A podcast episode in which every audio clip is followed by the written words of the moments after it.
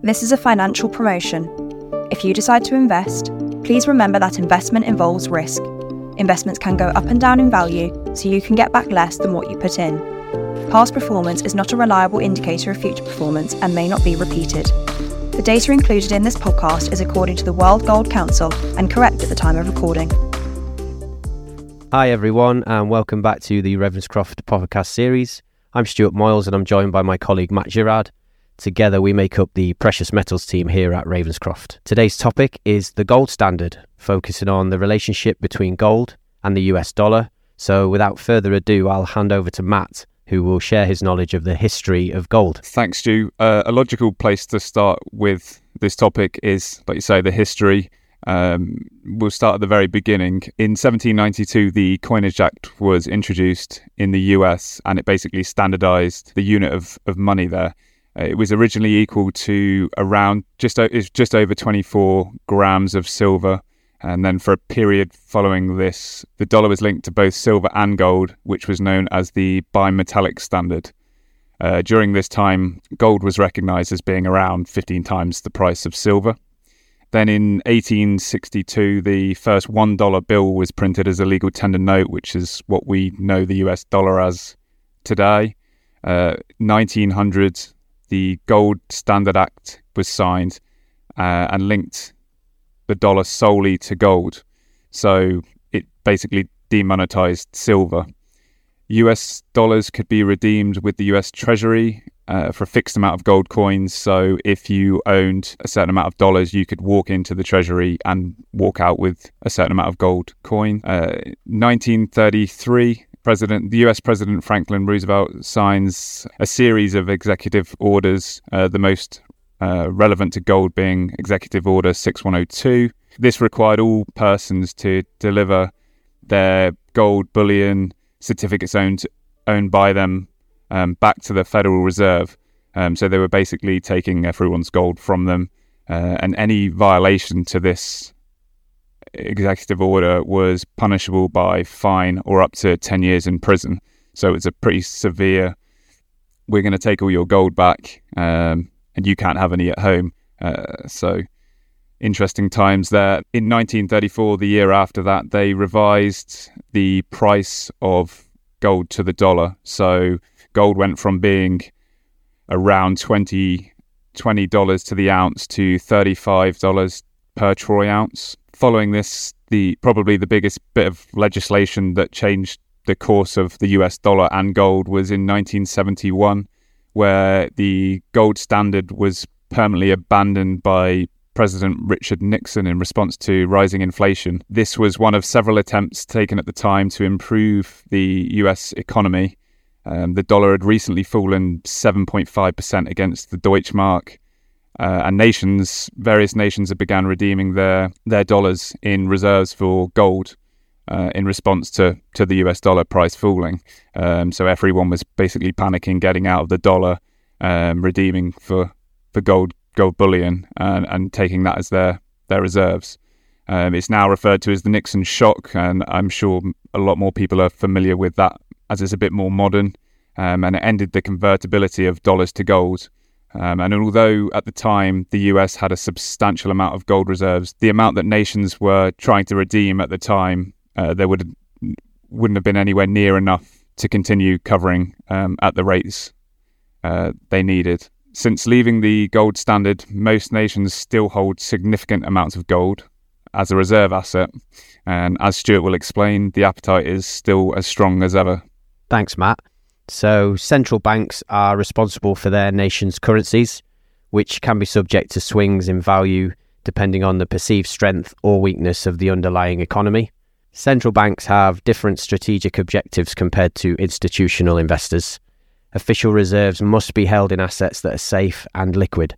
As gold has been used as a store of value and medium of exchange for centuries, it's considered a, a safe haven asset. There are several reasons central banks hold gold in their reserves, one of which is stability. So, gold is often seen as a stable asset that can offer protection against economic uncertainties, including inflation, currency fluctuations, and geopolitical risks. The confidence in a currency is important, so by holding reserves, central banks aim to instill confidence in their currency. The presence of gold in central bank reserves can signal stability and credibility, which can offer reassurance to investors and other countries about the value of the currency. And diversification. Central banks diversify their reserves to reduce risk. By holding a mix of assets, including gold, they can minimize the impact of any potential devaluation or volatility in other reserve currencies or investments. The amount of gold held by central banks varies from country to country, and this is influenced by various factors, including historical and cultural reasons, economic considerations, and government policies. Central banks, such as those of the United States and Germany, hold significant amounts of gold, while others may hold smaller amounts or some none. 2022 saw record purchases of gold by central banks, and according to the World Gold Council's Central Bank Survey, 70% expect gold reserves to increase over the next 12 months.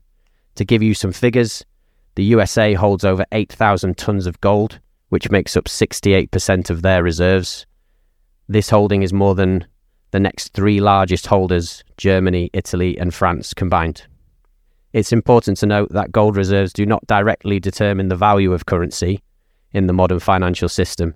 Currencies are primarily valued based on a range of factors, including interest rates, economic indicators, and both political and market stability.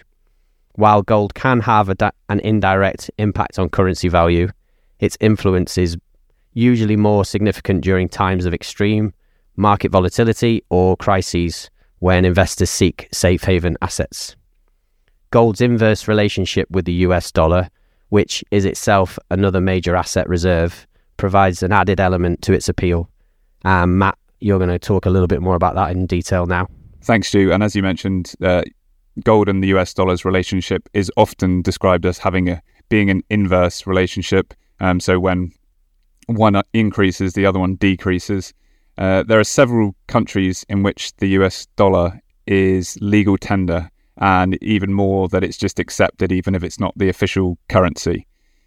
It's the most traded currency in the world, um, and it became established as that following the end of World War II when it replaced the British pound. Both gold and the dollar are often seen as global currencies and have been interlinked since the dollar's inception although they aren't related like they were previously, where you could walk into the US Treasury and swap your dollars for gold, there's still a strong connection as it is still a dollar denominated asset. If all other factors remain unchanged, a stronger dollar will generally mean a, a lower gold price.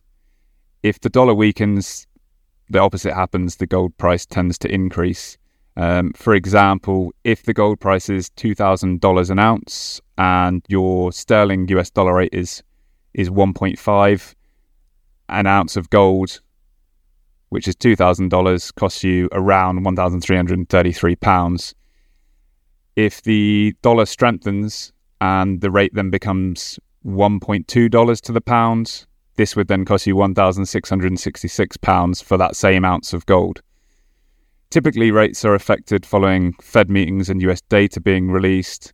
Short term volatility is normal following these uh, meetings, especially in the precious metals markets where figures are when, when these figures are made public.